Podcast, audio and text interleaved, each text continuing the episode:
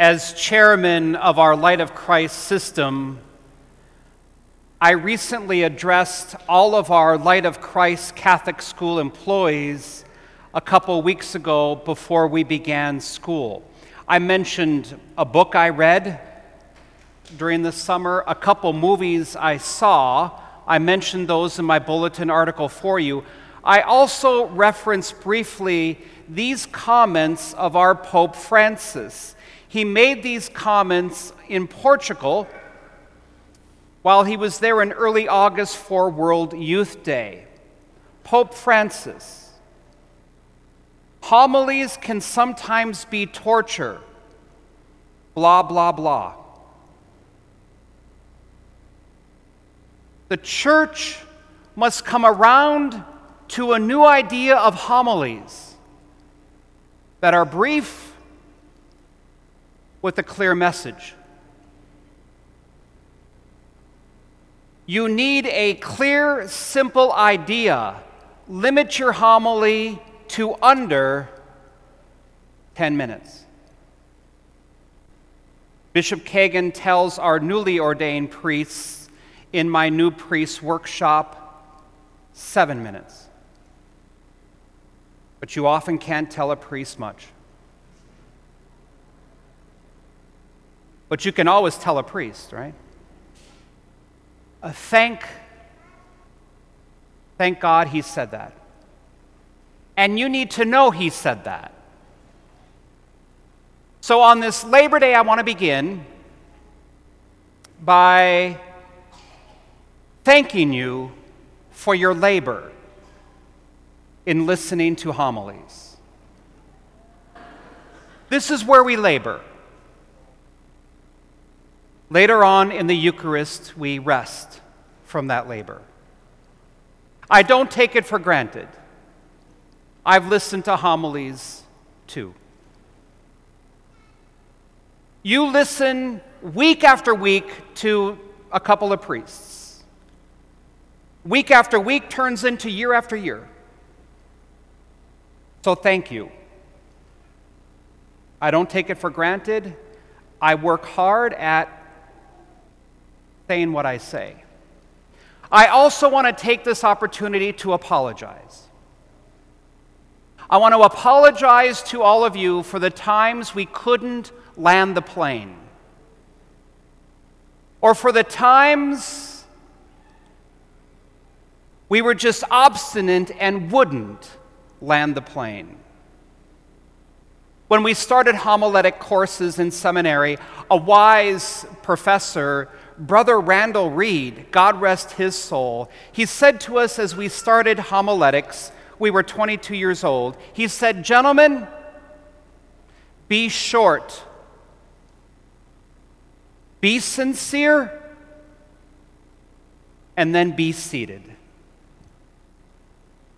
It wasn't long ago I had a Baptist, a Baptist said to me in this very church, he said, Monsignor, I, I like you. He said, I like you because you can shut up. He said, Our guys can't. I write about the various length of homilies in my bulletin article. Protestants go about 30 minutes or 40. Catholics, 10 to 15. I can preach, I can for 40 minutes, and it would be good. But that's not why we're here. We're not just here to hear the Word of God, we're here to see that Word made present and to receive it in the Holy Eucharist. I said to Deacon Eric Arts while we were waiting for a body, I said, Eric, this is where we can make some hay.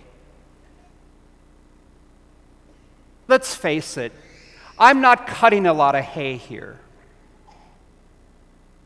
You are making great strides to save your soul by going to Mass. For the most part, you're saved. I want the people in front of me who don't go to Mass. That's where I make hay. I want the people in front of me who are unchurched. I want the people in front of me who, I want the nones in front of me. Give me the nones. Those who ask, when they're asked their religious affiliation, they check the box none, N O N E. I want them. Like that woman this summer who asked me at a funeral who I am and where Father Becker is.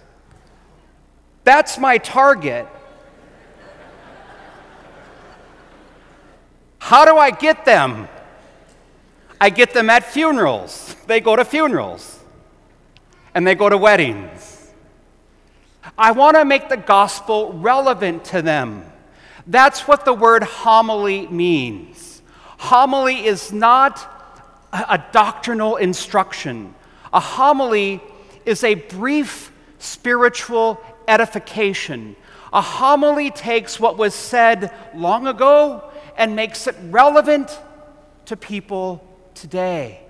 You come to Mass because the gospel is relevant to you.